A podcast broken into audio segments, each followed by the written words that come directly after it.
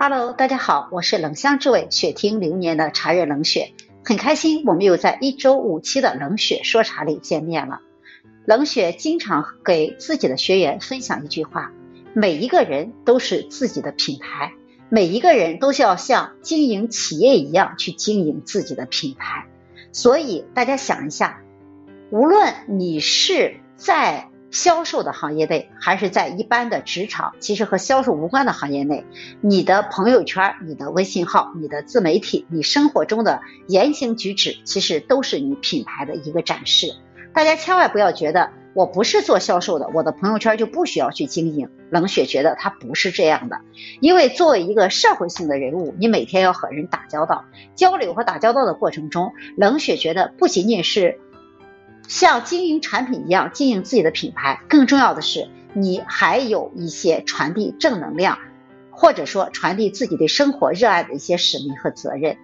中国有一句非常悠久的古话，冷血特别的喜欢：穷则独善其身，富则达及天下。冷血觉得这个穷和富，其实。不仅仅是财富上的，更多是精神上的。那我们精神上首先要做的就是修身齐家，这也是我们中国人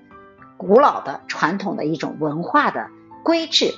那么对于我们自己的朋友圈而言，或者对于我们自己要像企业经营品牌一样而言，那我们的朋友圈每天要传递的，一定要和你的身份相符的头像和图像。那你的内容传递出来一定要有能量、有温度，我觉得这是一种对于社会的责任，也是对于你生活朋友圈的一种责任。冷血真的特别不喜欢朋友圈里有人去传递负能量或者传递负面的情绪。每一个人都会有负面的情绪，我觉得面对负面情绪的时候，其实你在朋友圈的发泄。